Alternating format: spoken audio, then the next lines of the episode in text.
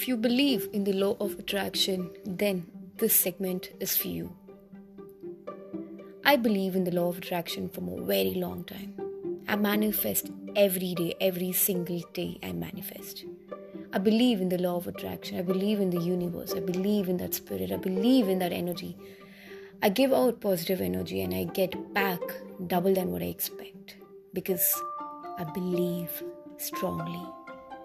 Belief is really important when you manifest. Now, what is manifestation?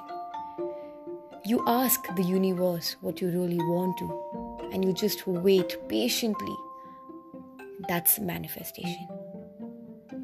I'm sure that you would definitely get what you want only and only if you strongly believe in that energy. I'm not talking psych stuff, I'm not talking something really abnormal. This is the energy, and it's really very strong. And how do I manifest? That you have to know it.